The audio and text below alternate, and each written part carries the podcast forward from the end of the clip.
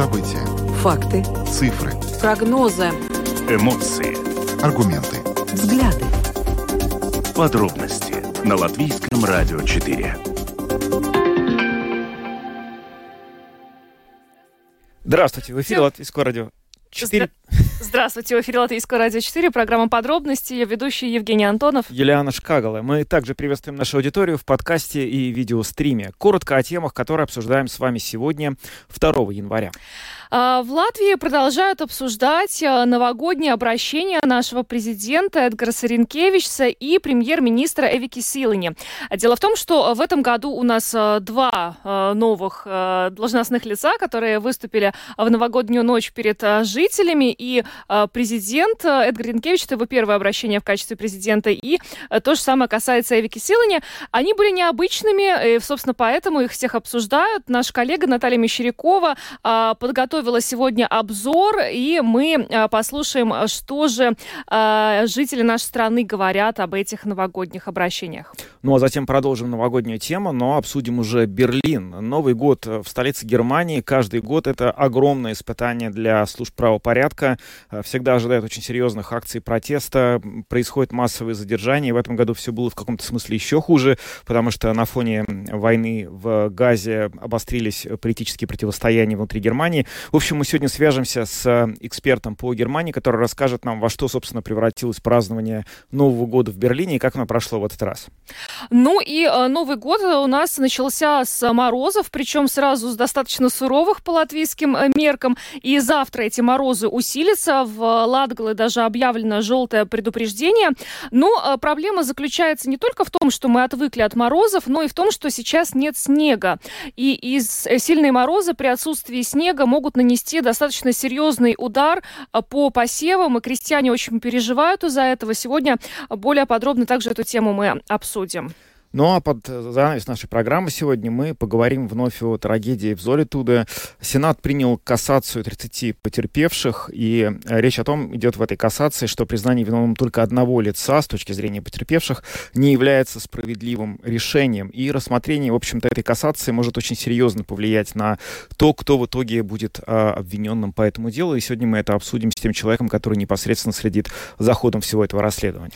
Видеотрансляцию нашей программы смотрите на странице LR4LV, на платформе RusLSM.LV, в Фейсбуке на странице Латвийского радио 4, на странице платформы RusLSM, а также на YouTube-канале Латвийского радио 4. Записи выпусков программы «Подробности» слушайте на всех крупнейших подкаст-платформах. Кроме того, наши новости и программы можно слушать в бесплатном мобильном приложении «Латвия с радио», которое доступно в App Store, а также в Google Play. Ну и напоминаю, наш WhatsApp работает всю программу 28040424. Это только для сообщений, звонков туда не принимаем.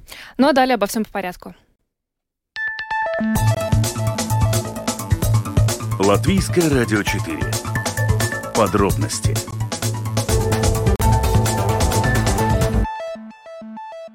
Программа «Подробности» на Латвийском радио 4. Сегодня наш первый выпуск после Нового года. Это день, когда невозможно обойти тему, собственно, празднования этого самого Нового года. Ну и в Латвии, кроме празднования, которое были гуляния на улицах, было еще важное празднование. В том оно состояло, что в полночь, почти в полночь, э, к нации впервые обратились новый президент и новый премьер-министр. Да, при этом сделали они это иначе. Э, эти обращения отличались от э, тех обращений, которые мы с вами видели в прошлом, позапрошлом году. Ну, э, в частности, как э, говорят э, политологи, журналисты, и Эдгар Сринкевич, и Эвика Силаня постарались ну, найти более человечный подход к этим обращениям. А, и, собственно, вот именно этот аспект сейчас активно обсуждается в обществе. С нами на видеосвязи сейчас наша коллега Наталья Мещерякова, журналист Латвийского радио 4, которая ознакомилась с реакцией общественности на эти обращения. Наталья, приветствуем тебя и с Новым годом. Наташа, привет. Добрый вечер, коллеги. С Новым годом вас и всех радиослушателей. Наташа, а, да. ну, расскажи, пожалуйста, какая реакция, потому что вот я, э, мне лично э, так запало в душу обращение президента Эдгара Саренкевича, потому что, ну, оно было на самом деле другим, и вот эта его фраза э, во время обращения, он сказал, что, ну, я предполагаю, меня сейчас не все слышат, потому что празднуют Новый год, у, ну, в квартирах дети, и, конечно же, шумно, но, в общем, мне кажется, это было так по-человечески, это было так трогательно, как и много-многое другое, о чем он сказал в новогоднюю ночь. Да, вот э, то, на что ты обратила внимание, тоже обратили внимание пользователи соцсетей, и не только, вот, например, даже вот политолог, да, я знаю Филипп Раевский, он тоже говорил о том, что э, президент упомянул э, то, что его могут не слышать, э, потому что люди сидят за столом и бегают дети, и вот политолог назвал это таким уровнем, новым уровнем смирения, то, что э, президент может допустить тот факт, что его не слышат. Но на это также обратили внимание и пользователи соцсетей, и вот один из комментариев, который меня тронул, э, это пользователь Мадера, она написала, что я впервые за свои 40 с чем-то лет расплакалась, слушая речь президента. Возможно, это возраст, но, скорее всего, это лучшая речь за все время. Эдгар Свинкевич умеет простыми словами сказать главное. Ну вот э, такие отзывы. И, честно говоря, в основном э, отзывы о речи президента, о его обращении очень положительные. Наконец, речь, которая зацепила мой разум и сердце. Это уже другой пользователь Илза написала. С юмором, почти без политики, человечно. Это еще один комментарий. То есть э, о речи президента можно сказать, точнее говорят сами жители Латвии э, в основном только хорошее. Единственный минус, который нашли пользователи соцсетей, это то, что в его речи не было какой-то конкретики, люди, может быть, хотели чего-то получить конкретного, но вот такие фразы, как «ничего не сказал» и «пустая речь», они тоже сквозили вот э, в тех комментариях, которыми я сегодня ознакомилась, ну, были вот такие, э, так сказать, недостатки люди нашли в речи президента. Может, тогда не да. должно было такое быть, потому да, что вот Эвика, Эвика Силаня выступила с отчетом, по сути. Да, я как раз хотел спросить, а какой, собственно, конкретики мы знаем? А вот, может быть, кто-то писал конкретики, по каким именно вопросам люди люди ждали, чего им не хватило? Ты знаешь, в отношении президента, вот просто пользователи разделились, да, как-то было именно комментарии про речь президента и комментарии mm. про речь премьер-министра. И вот что касается президента, как будто все того и ждали. Mm-hmm. То есть никто не хотел, э, ну вот кроме тех, для кого речь оказалась пустой, всем вот хватило ровно того, что он сказал, и было приятно. То есть все эти восторженные отзывы, я думаю, тому свидетельство, что речь у президента получилась. И единственное тоже такой момент, момент, э, на который обратили внимание пользователи, но здесь мнения разделились. Э, президент в своей речи сказал, что у каждого своя Латвия. И вот mm-hmm. здесь э, за эту фразу зацепились, и люди тоже, кто-то говорит, как это своя Латвия. Наверное, это ход в сторону разделения элиты от народа. Вот пользователь Алина так предположила. Но другие парируют, говорят, что это, разумеется, не в прямом смысле. Латвия одна. Имеется в виду, что восприятие отношения к одним и тем же вещам или явлениям у всех людей разное. Мы все видим этот мир по-разному, это нормально, и мысль у президента правильно. Это вот еще один комментарий. Угу. И еще один а момент. Что касается вот я хотела еще, да, коллеги, да. отметить э, то, что вы сказали, что Эрика, Эрика Силаня э, выступила не с речью, а с отчетом. Это тоже упоминалось. Вот именно в такой же формулировке, что э, это был отчет. Я также дала поздравления от премьера, а получила отчет. Поздравлении хочется чувствовать тепло. Худшая речь в истории современной Латвии. Вика Силани просто позировала. Это вот не мои, да, ребят, слова, это слова те, которые я нашла в интернете. Э, тоже про фразу «дорогие жители» пользователь Дайри зацепился, говорит, что ну вот это опять указание на то, что мы не по зубам этому правительству, что вот мы дорогие для них. Ну, то есть каждый тоже интерпретировал по-своему. Бессодержательное, не эмоциональное, не вселяло надежду. Это вот тоже все про речь премьер-министра. Ну, можно соглашаться, можно нет. Э, Еще здесь был интересный момент, что люди как-то посмотрели еще на то, что министр очень сильно жестикулировала, и вот про это был комментарий. Если премьер-министр в своей новогодней речи пыталась одновременно обеспечить сурдоперевод, то надо признаться, что не получилось. Вот такой но, был комментарий. Но такие мелочи обращают люди. Честно говоря, я даже не заметила, что Эвика Сила не жестикулировала. Я заметила, что фон был э, нетипичный, да, то есть не, не, не елка сзади стояла, а это было здание РТУ, да, дети шумящие. Ну, собственно, это было необычно, да. Еще Еще знаешь... Было вот... необычно, да, и тепло, но кто-то, опять-таки, увидел в этом подвох, говорят, что как в хорошей рекламе, надо всегда ставить детей и животных, их нельзя переиграть, и тогда тебя не будут слушать, все будут восхищаться, какие миленькие дети на фоне. Ну, у нас вот требовательная такие. аудитория, Очень, конечно. Да. Я думаю, что, знаешь, поставили детей, сказали, что зря поставили детей, а если бы она была стояла на фоне елки, сказали, ну вот ничего не придумали, да, зря стоит елку. на фоне елки, да. понимаешь, и ничего. если хочешь найти, да, недостатки, то найдешь. Кстати, вот еще ты уже упомянула, но вот э, на это многие обратили внимание. Э, я э, возвращаюсь к обращению нашего президента. Милия Цилвайки, дорогие драуги, да, это вот тоже, то есть дорогие друзья, дорогие люди Латвии. Он так обращался к обществу, и это тоже было необычно в этом году. Ну, как я поняла, люди, да, на это тоже обратили внимание, но ни для кого уже это не было какой-то такой неожиданностью. То есть он в Твиттере уже нередко обращается к людям именно с фразой «Мила Цилвеки», поэтому как-то вот такого особого внимания к этой фразе я не видела, чтобы люди mm ну, заметили, как-то это сакцентировали. Угу. То есть, ну вот больше на то, что у каждого своя Латвия, и больше было все-таки восторженных отзывов о том, что это именно то, что нужно было, что это хорошая, простая, человечная речь. Но еще, знаете, была такая группа людей, несколько человек, которые просто удивлялись тому, что люди вообще каким-то образом могут что-то критиковать. Вот, например, Мара пишет, люди, вы можете воспринимать поздравления как полагается, с честью и благодарностью. Если очень не нравится персона, которая говорит, просто не слушайте, а то кому-то речь не нравится, кому-то платье, кому-то руки. Алло, это поздравление. Или вот Атис тоже пишет э, о том, что э, да, о вещах э, таких надо говорить.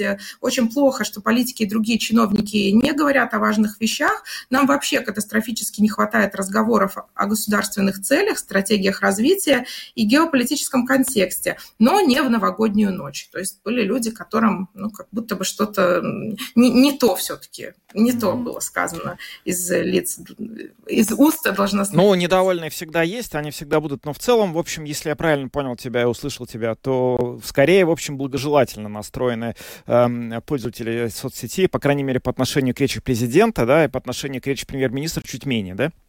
Да, вот, вот прям подытоживая, и действительно так, говорят, что президент вытащил этот вечер, и если наш год будет вот таким же человечным, теплым и с тем посылом, который дал президент, то все, мы можем жить спокойно, у нас отличный год. Но вот таких э, приятных комплиментов в адрес э, речи премьер-министра сказано не было. Но вот, э, как я сказала, да, тоже были разный спектр эмоций от э, того, что речь бессодержательна, до того, что нет, это было все-таки человечно и интересно на фоне детей. Но опять-таки, mm-hmm. да, сколько людей, столько мнений. Но вот э, многие, как оказалось, слушали и вслушивались, и не дети их не отвлекли. Ну, то есть это все еще остается большой традицией вот за несколько минут до Нового года услышать из уст главных главных лиц. Вот что же все-таки, что, с чем нам надо вступать в Новый год? Ну, президент однозначно точно внес праздник э, в каждый дом, э, да, везде, где его слушали. То есть это было как-то особенно тепло в этом году. Давайте еще послушаем, что сегодня на эту тему э, сказал в программе «Домская площадь» политолог Кристиан Розенвалдс. Он тоже коротко прокомментировал и новогоднее обращение президента, и новогоднее обращение премьера. Ну, они, конечно, были интересны по формату, потому что и э, премьера выбрала другой фон, не елочку рядом, а, а там какую-то публики с голосами детьми. Ринкевич, в свою очередь, выбрал другой формат как бы речи, больше будет, будет таким политическим философом, нежели политикам. Но вопрос в том, что мне немножко не до конца все понравилось, да, потому что я не так и не смог э, уловить э, какую-то мысль э, или четкость мысли у премьера. И, знаете, надо честно сказать, как бы, что, типа, как, че, знаете, есть русская поговорка, чем яснее мыслишь, чем яснее выражаешься да, там э, она была такая, как бы с одной стороны старалась что-то приобщить или отчитаться, с другой стороны, сказать какую-то там типа вы, дать какую-то конкретику, что будет, но такого не было. И вряд ли э, формат э, новогодней речи это там, где немножко критиковать, в том числе и оппозицию.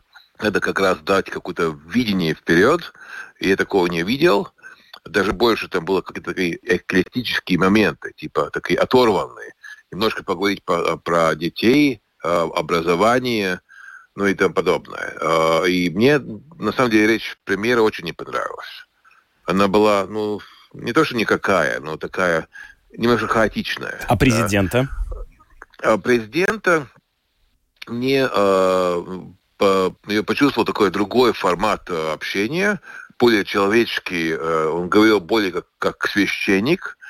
Но там вопрос в другом. Если ты начинаешь идти по этой линии, ты хочешь каким-то образом сделать пре, преобразование такому ну, человеческом формате нашего отношения к стране, тогда ты должен до конца идти, ты должен создавать какую-то уже линию, что у нас неправильное по отношению, как мы должны друг друга вести к себя с друг другом. Но если ты это просто делаешь разово, это тоже несерьезно. Тогда, Я если понимаю. ты идешь по этой линии, ты должен, должен, должен идти до, до конца. Там тоже была такая оторванность немножко. Угу. Наташ, ну, в принципе, это то, о чем ты уже упоминала э, касательно речи Эвики Силани, премьер-министра. Э, но спасибо тебе да, большое. Вот, темы единой не было. Вот э, напомнил Кристина Розенвалс, и такие комментарии тоже встречались. Да. Угу. Спасибо, Спас- коллеги. Спасибо тебе большое. Наталья Мещерякова, журналист Латвийского радио 4, была с нами на видеосвязи и рассказала нам о реакции общественности на новогоднее обращение президента и премьер-министра. Спасибо. Но мы идем дальше. Подробности прямо сейчас.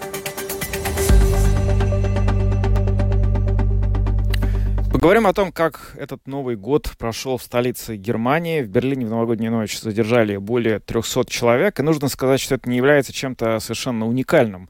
На Новый год в Берлине уже не в первый раз происходят беспорядки. И вот в этом году ожидали, что они могут быть вообще э, довольно серьезными и существенными. И что, собственно, вообще происходит в Германии, в Берлине в Новый год, сейчас мы обсудим с Алексом Юсуповым, директором российской программы фонда Эберта немецкого. Алекс, приветствуем.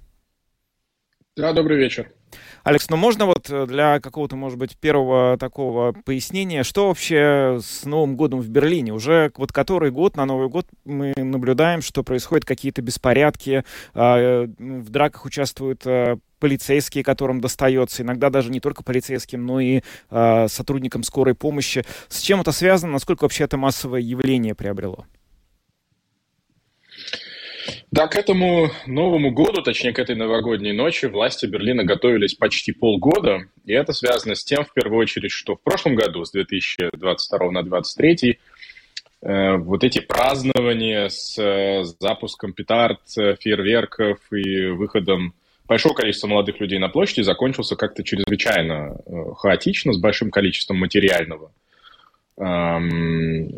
материальных э, повреждений для машин, которые паркуются на улицах, для автобусов и большим количеством нападений на полицейских, на пожарных и даже на сотрудников э, скорой помощи.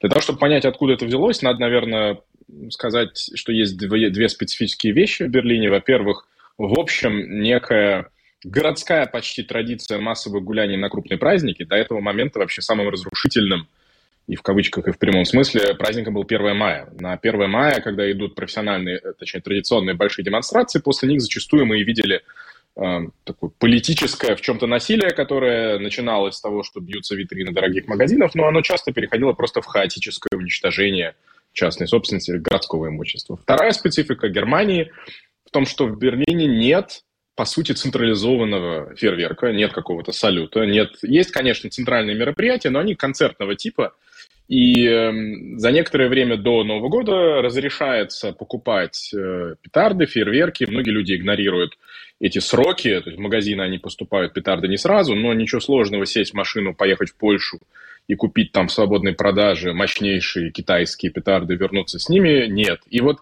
за много лет вот этой специфики сформировалась какая-то тенденция к тому, что новогодняя ночь превращается все больше в ночь э, не просто гуляний, а такого безудержного веселья, которое в прошлом году однозначно перешло в насильственные эм, события, а в этом году все было поспокойнее, э, ну, в том числе потому, что город так долго готовился. В акции поддержания правопорядка участвовало 4 тысячи полицейских. Для Берлина беспрецедентное количество.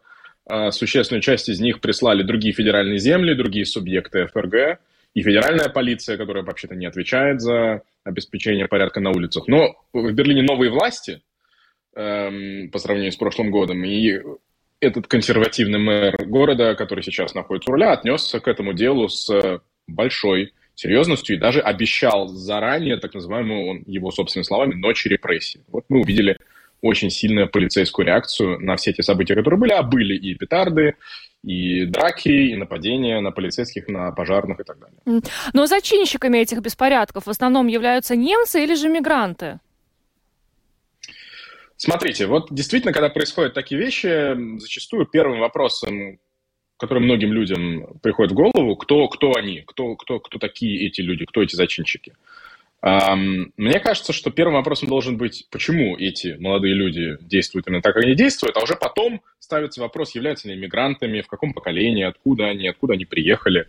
Э, если мы ставим вопрос, кто они, то все сразу становится с ног на голову, и понятно, что сразу акцент смещается на миграционно-интеграционную тему. И кажется, что ответ на этот сложный вопрос, почему молодежь в столице, по сути, громит ее, под новогоднюю ночь сводится вот к такому якобы понятному ответу, ну, они же беженцы из Сирии или из Афганистана или из каких-то других э, территорий. На самом деле это, в первую очередь, социальная проблема. Если вы посмотрите на, на вопрос, почему они это делают, то я вижу три основные проблемы. Первое – это накопившуюся фрустрацию у молодых, особенно у молодых безденежных людей, относительно безденежных, за годы пандемии, когда 2020-2021 год, по сути, означал полную отмену общественной жизни для них, когда им в, во имя спасения бабушек, дедушек условных и настоящих э, своих собственных родственников и, в общем и целом, пожилого населения, у них отменялись школьные экскурсии, балы, вечеринки и так далее. И это все еще выпуск пара,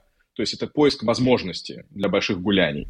Второй фактор – это фактор действительно сегрегации. По сути, мы видим подростков, многие из них действительно с миграционным бэкграундом, которые приезжают в центр города из районов, ну, наверное, не стыдно и даже достаточно корректно называть их гетеизированными районами, поскольку когда в Германию приходит новая фаза миграции, например, миллион беженцев 15-16 года из Сирии, которые бежали от гражданской войны, они, естественно, могут оседать только в тех районах, которые и так уже маргинализованы, которые и так уже являются бедными, потому что кон- конкурировать за жилье на очень-таки непростом рынке жилья в Берлине для них сложно. И эти районы превращаются, по сути, ну, в такую, в такую, не то что в темницу, но в район, с которого династически люди уже не уезжают. Они не могут найти работу, они не получают достаточного образования, у них э, не очень успешная интеграция, они, по сути, остаются там, и в этих районах всегда есть поколение молодых, потому что у нас разные фазы, разные потоки, разные э, направления миграции. И, для, и каждый, то есть в каждый Новый год есть, по сути, вот это поколение 15, 16, 17-летних, которым все равно что там будет через 5, 10, 15 лет, потому что их, собственно, социальная ситуация, она очень фрустрирует. Я думаю, что этот фактор более важен, чем фактор откуда они родом. Но третий фактор, не будем его тоже замалчивать, заключается в том, что эм, да, видимо, есть некий запрос на маскулинную, насильственную э, такую рисовку. Да? То есть это же в основном организуется группами, это хорошо исследовано полицейскими социологами, группами из там, 50-15 молодых э, подростков, мужчин почти всегда, которые, соревнуясь друг с другом за статус наиболее дерзкого, наиболее смелого, наиболее красивого, в отсутствии других возможностей доказать свою мужественность прибегает вот к таким акциям, типа давай запустим петарду по полицейской машине или давай подожжем вот этот конкретный супермаркет. Ну вот, вот такая социальная проблематика, которую не решить одной полицией, хотя в этом году мы увидели, что ночь репрессий случилась, и она привела к сотням задержаний, она привела к большому количеству судебных дел, которые будут открыты, но это как бы репрессивная часть истории, а для социальной проблематики она не станет э, решением проблем. Да, но вот э, мы одновременно с тем, что мы слышим это, видим про то, что такая проблема остается, не хочется ее сводить, конечно, только к э, миграции, хотя очевидно, что определенная, в определенной степени она связана с тем, что у этих людей есть миграционное прошлое, наверное, это как-то влияет на их способность пользоваться социальными лифтами в Германии, среди прочего. Тем не менее, мы видим, что начиная с этого года наряду с этой проблемой, которая до сих пор, в общем-то, не решается, Германия существенно облегчает миграционные собственные нормы, появляются э, новые возможности приехать и получить работу для представителей разных профессий, э, обсуждается сейчас то, что, возможно, будет проще получить немецкое гражданство. Вот э, насколько в Германии эти вопросы сейчас вообще, ну, как сказать, друг с другом резонируют? Потому что мы видим, с одной стороны, что очевидная нехватка рабочей силы требует от законодателей, чтобы они как-то привлекали людей, которые могут эти рабочие места заполнить, но с другой стороны, мы видим, что те люди, которые приезжают, далеко не всегда вписываются вот а, в нынешнюю социальную ткань страны? Это очень э, правильный вопрос, потому что, по сути, вы должны себе представлять систему приема беженцев и систему трудовой миграции как не сообщающиеся сосуды, как будто это две абсолютно не связанные друг с другом с историей. Это исторически сложилось, э, то есть Германия, с одной стороны, принимает и по своим собственным обязательствам, и по международным обязательствам, и просто за счет того факта, что большое количество людей, которые стремятся в ЕС, стремятся именно в Германию, принимает большое количество беженцев. Путь беженца в статус интегрированного, работающего, обеспечивающего себя человека очень сложен, потому что изначально система для беженцев не предусматривала тот факт, что эти люди останутся не просто на годы, а на поколение. Считалось, что убежище, будь оно политическое, будь оно от войны, это на какое-то не очень длинное Э, время, не очень долгое время, а потом люди либо возвращаются, либо действительно сами находят себе место в новом обществе. Но когда эти системы строились законодательно, политически, никто не мог себе представить, какое количество людей, эм, будь это Ближний Восток, э, будь это Украина, будь это Северная Африка, эм, будут бежать от катастрофы у себя дома. А у нас впереди еще климатические катастрофы и так далее и тому подобное. Это одна система. Вторая система – это система трудовой миграции. Это то, откуда возник термин «гастарбайтеры», это то, откуда возникло турецкое население Германии, которое специально привозили под нужды собственной экономики.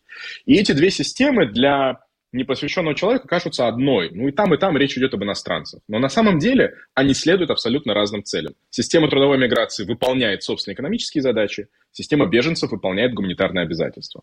В реалиях они теперь вот так вот пересеклись. С одной стороны, большое количество беженцев в стране, у которых почти закрыт доступ к рынку труда, где есть дефицит рабочих рук, закрыт легально, за счет того, что им сложно интегрироваться. Вы правы, что чем дальше человек по культурной дистанции, языковой религиозной, тем сложнее ему прийти в общество.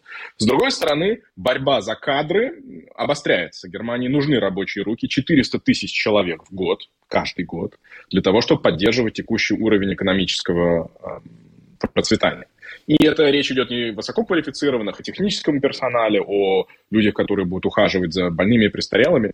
И вот переход из одной системы в другую, он не работает. То есть люди, которые становятся беженцами, попадают в Германию, у них одна карьера и судьба. Люди, которые приезжают на трудовую миграцию, у них другая карьера и судьба. Одна из задач текущего правительства была построить мостики из э, системы для приема беженцев в систему трудовой миграции. Но это только начинается – эти законы написаны, часть из них принята, и мы увидим, что, может быть, будет эффект через некоторое время, 2-3 года. А то, о чем вы говорите, привлечение дополнительных квалифицированных кадров, это другая история. Это делается через упрощение получения гражданства, это делается через упрощение правил для Blue Card, для трудовой визы, это делается через специальные договоренности с конкретными странами о приглашении десятков тысяч людей, как когда-то с Турцией, Италией и другими. Угу. То есть вот такая довольно сложная ситуация у нас сложилась на текущий момент. Спасибо. Алекс Юсупов был с нами на прямой видеосвязи, директор российской программы фонда Эберта. Благодарим, что присоединились к нам сегодня. Спасибо. Спасибо вам. Еще стоит отметить, что э, в Кёльне немецком была угроза теракта. Э, также э, эту информацию распространили э, в последний день э, 23 года. Э, в частности, э, в связи с тем, что э, по подозрению в планировании теракта на Кёльнский собор еще 24 декабря был задержан гражданин Таджикистана. И э, полиция вот э, в преддверии Нового года была особенно бдительна там в Кёльне, учитывая подозрения в возможном э, теракте. Ну и не только в Германии, э, в Нидерландах тоже на Новый год э, разгорелись э, беспорядки. Там в нескольких местах большие группы людей намеренно пытались спровоцировать столкновение с полицией. Несколько празднующих подверглись нападению с петардами. Вандалы повреждали здания, автомобили. В Роттердаме подожгли более 100 автомобилей и скутеров. Во многих местах игнорировали запреты на фейерверки. И, собственно, по меньшей мере 200 человек были арестованы за одну ночь. Десятки полицейских получили ранения здравоохранения там, в Нидерландах. Ну да, вообще Новый год начался как-то с новостей, прямо скажем, не очень хороших. То есть хорошие, наверное, тоже были, но и плохих достаточно. Вот кроме того, что только что сказала Юлиана, у нас еще есть э, ну, ракетные обстрелы Украины, которые не, продол... не прекращаются уже несколько дней подряд, которые, в общем, стали самыми серьезными за и чуть ли не самыми серьезными с момента начала войны. Землетрясение в Японии. Долгое время казалось, что в результате этого землетрясения может быть нарушена работа крупнейшей атомной электростанции, которая в Японии есть. К счастью, этого не произошло. Но и сегодня с утра вдруг э, самолет, который в той же Японии летел, столкнулся э, с небольшим самолетом, который, заходя на посадку, был на этом взлетно-посадочной полосе, и каким-то чудом э, удалось всех людей спасти. Ну, пять человек погибли, да, но самолет сгорел дотла в аэропорту Я Токио. понимаю так, что вот погибли те, кто были в этом маленьком самолете, потому что из большого вроде бы всех удалось эвакуировать, и когда ты видишь потом кадры, как он загорел, потому что он сгорел полностью после того, как людей вытащили, удивляешься, насколько слаженно работали спасатели, потому что, ну, просто там сгорело все физически, угу. там вообще просто, ну, факел, как в боевиках, катастрофах. Из Вильнюса сегодня новость пришла, там взрыв э, в жилом доме произошел, э, судя по всему, газ. Э, ну, в общем, да, год начался с не очень хороших новостей. Но э, хочется верить, что как-то все отпустят. Отпустят, да. да. Идем дальше, поговорим о наших новостях. У нас тут морозы неожиданно ударили. Ударили, да. Самые важные темы дня. Подробности.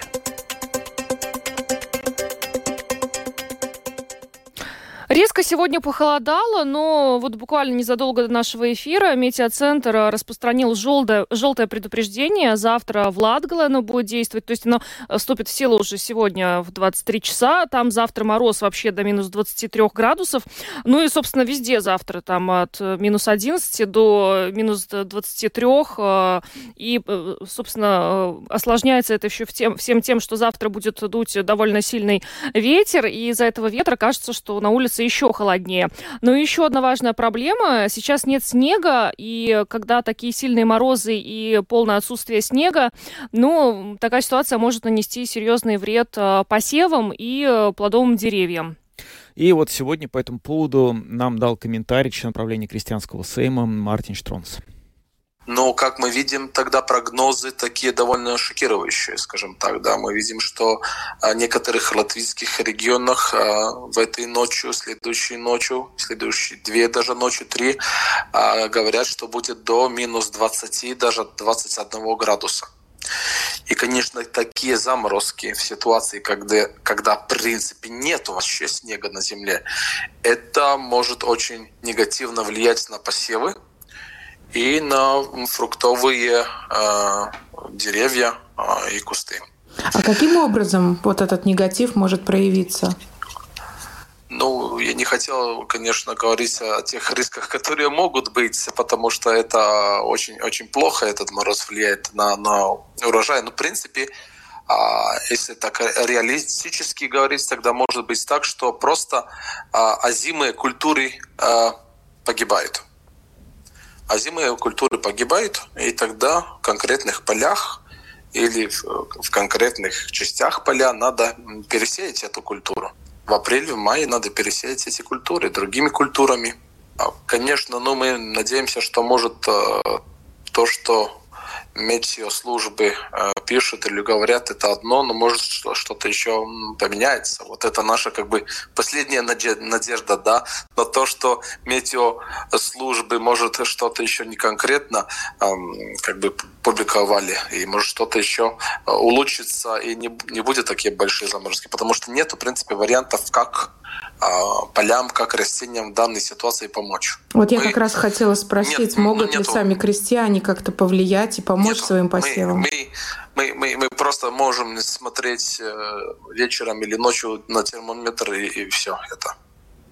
Ну, а вот мы с вами уже за эфиром поговорили о том, что были такие решения, когда крестьяне жгли костры, но вы сказали, это не в этих случаях, да? А, это помогает, когда, может, заморозки есть э, эм, в мае, э, скажем так, да, или в июне, скажем так, да, когда уже плодовые деревья уже цветут, скажем так, и это помогает как-то, вот этот дым, он как-то помогает а, снизить риск, который может вот эти морозы сделать, скажем так, да. А, но это очень, конечно, трудно, скажем так. Это можно, можно поливать деревья, скажем так, да, водой, можно жечь костры, э, специальные такие домовухи, скажем так, которые делают дым и так далее, и так далее. Но это можно делать на гектаре, на двух, ну, может, в пять гектар это как-то еще можно делать. Но это не можно сделать в 10 гектарах, сотни гектарах или в тысячи гектарах, скажем так, да. Это, в принципе, не поможет такая ситуация, когда минус 20 градусов или 21 или даже еще ниже температура. Угу. Ну вот сегодня первый или даже уже скорее второй день такого мороза. А, есть ли звонки какие-то от самих крестьян? Ну вот насколько вот это волнение вы чувствуете по поводу посевов? Надо понять, что те фермеры, которые занимаются производством фруктов, они только вот только-только получили компенсацию из Евросоюза – насчет э, того, что делал, сделал Мороз там в мае-июне э, прошлого года, 23 года, да, скажем так. И это уже было довольно критически для этой отрасли, когда у вас есть э, сад, но у вас нет урожая. А это, это, это, конечно, катастрофа. Но сейчас, э, как уже говорил, ну, то, что может фермеры просто делать, просто ждать и смотреть, что будет дальше. Конечно, э, важно, чтобы сами фермеры выбирали те сорта, которые ну, годится для нашего региона, скажем так, да, для наших зим. А, конечно, очень важно и страховать поля на этот э, риск, который, ну, заморозк, скажем так, да. В Латвии есть страхование, но у нас, конечно, идет все время дискуссии, что значит, субсидия на страхование снижается. Да? До этого она была там 65-70%, но сейчас она только 45-50%. Да? А, и ну, я думаю, что страховка и страхование – это то, что государство нам а, предлагает, субсидия на страхование. И это, конечно, фермерам надо использовать, потому что ну, я думаю, что ни одно государство не может субсидировать то, что мороз может наделать, скажем так, да. Этот риск на себя надо брать страховым компаниям. И нам очень важно, чтобы и государство, и министерство э, держало свое слово и была эта субсидия на страхование полей, на страхование скота, и чтобы эта субсидия была такая, которая бы помогла страховать, а не, э, наоборот, скажем так, снижала интерес фермеров насчет страхования. Угу. Как мы видим, вот этот пример, который был в Земгале, да, с градом, да, но тоже там было довольно много фермеров, которые были застраховавшие свои поля, и они получили эту страховку, слава богу. Но было очень э, много фермеров, которые э, не делали страхования своих полей. И этим хозяйствам сегодня очень трудно. Мартин Штронс, э, член правления крестьянского сейма, ну, сказал, что крестьяне все-таки надеются, что таких сильных морозов э, не будет, поскольку действительно все замерзнет, и поля придется пересеивать э, весной. Но вот, кстати, я только что прочитала, как сообщает ЛСМ портал, у нас все еще не так страшно, не так холодно, потому что в Финляндии и в Швеции местами столбик термометра упал до отметки минус 40 градусов, и там из-за этого 40-градусного мороза и э, метели а, даже есть перебои с сообщением. Подожди, метель это означает, что, по крайней мере, зима не бесснежная. Не бесснежная, То есть да. все-таки для крестьян проще, да? В да, я, я, я про людей вообще в целом говорю. Для, для людей, да, это... Минус 40 минус это 40 уже... я с трудом себе представляю. Наверное, мы бы как-то, не знаю, не перемещались по улицам нашего города. Ну что ж, идем мы дальше. Самые актуальные темы дня. Подробности. Продолжаем программу подробности и поговорим вновь о деле, о трагедии в Золитуде. Департамент уголовных дел Сената возбудил кассационное производство по уголовному делу о Золитудской трагедии. А, с нами сейчас на видеосвязи руководитель общества Золитуды 2111 Регина Лочмала. Добрый вечер. Добрый вечер. Но некоторые... Поздравляю Спасибо, спасибо вас тоже вас с тоже. Новым годом. Э, простите, что перебила. Да, некоторое время назад мы с адвокатом, э, представляющим интересы э, потерпевших, Евгений Тверинович Бора, как раз говорили о том, что, как важно было бы, если бы Сенат принял э, эту кассацию 30 потерпевших, и Сенат принял эту кассацию. Теперь э, э, скажите, пожалуйста, правильно ли я понимаю, что, по сути, э, может измениться э, число людей, э, которые будут э, признаны э, виновными по этому делу? Во-первых, я хочу сказать, э, что пострадавшие действительно очень переживали по поводу решения, возможного решения Верховного суда. Дело в том, что это заседание, на котором принималось это важнейшее решение, было назначено на 27 декабря, и на нем нельзя было присутствовать никому из пострадавших, это дело рассматривалось письменно. К сожалению, вот эта мода постковидная до сих пор продолжается, и э, я действительно была очень рада, когда из новостей узнала об, о, о решении Верховного суда. Что это означает? Это означает для меня лично, что первое, президент Латвии Ренкевич держит слово, которое он мне дал а, у памятника жертвам трагедии э, на мероприятии, на памятном мероприятии по случаю 10-й годовщины. И это дело действительно взято под э, особый контроль.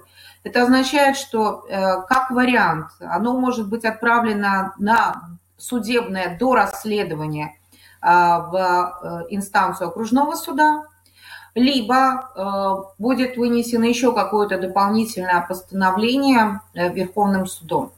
Как минимум э, решение возбудить кассацию, э, принять кассацию и рассматривать это дело означает, что Верховный суд усмотрел в этом деле процессуальное нарушение. Это пока единственное, что мы можем сказать.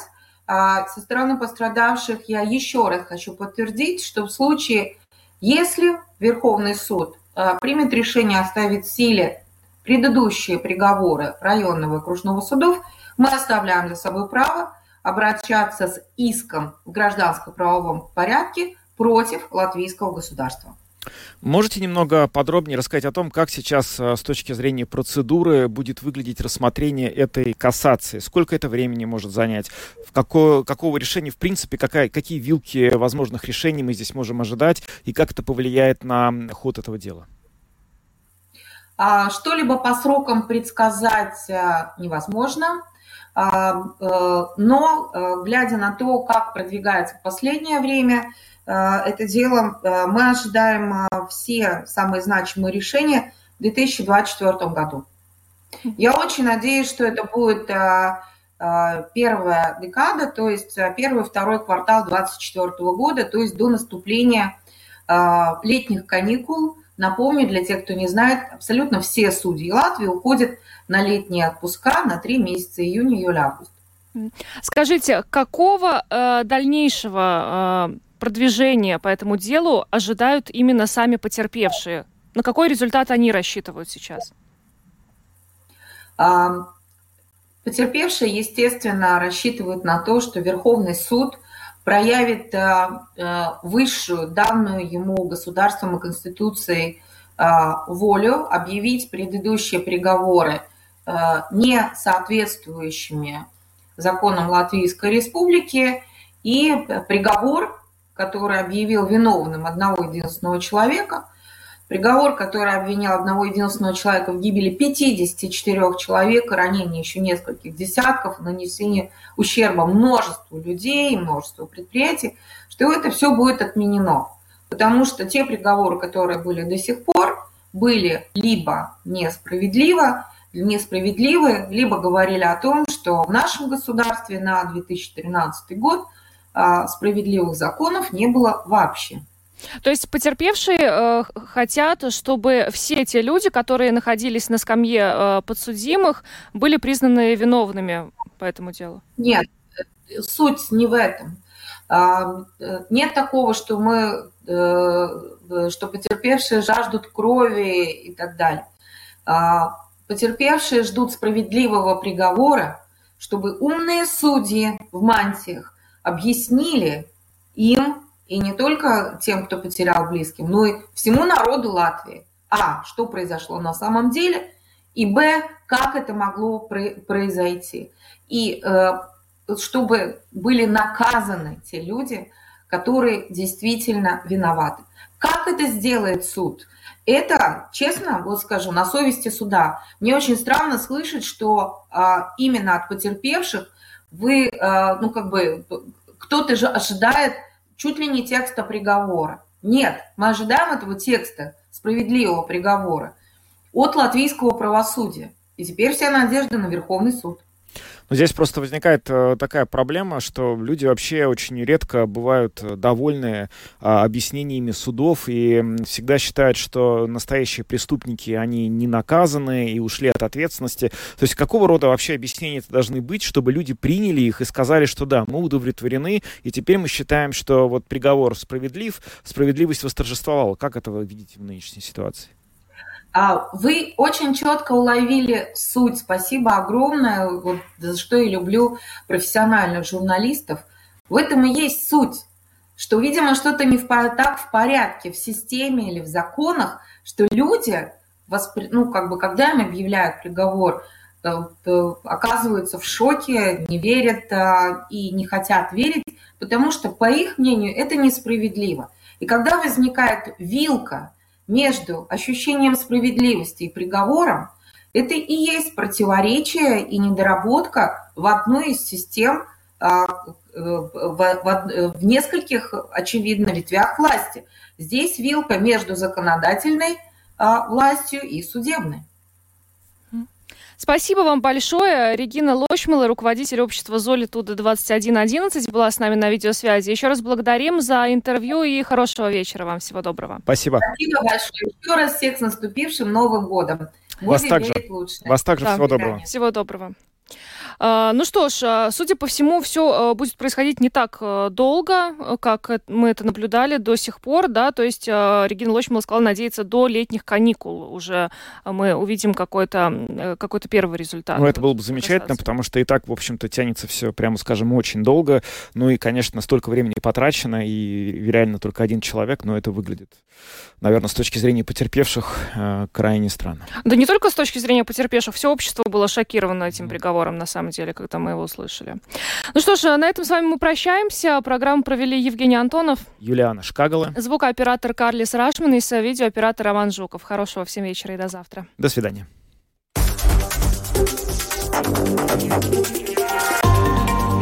Латвийское радио 4. Подробности по будням.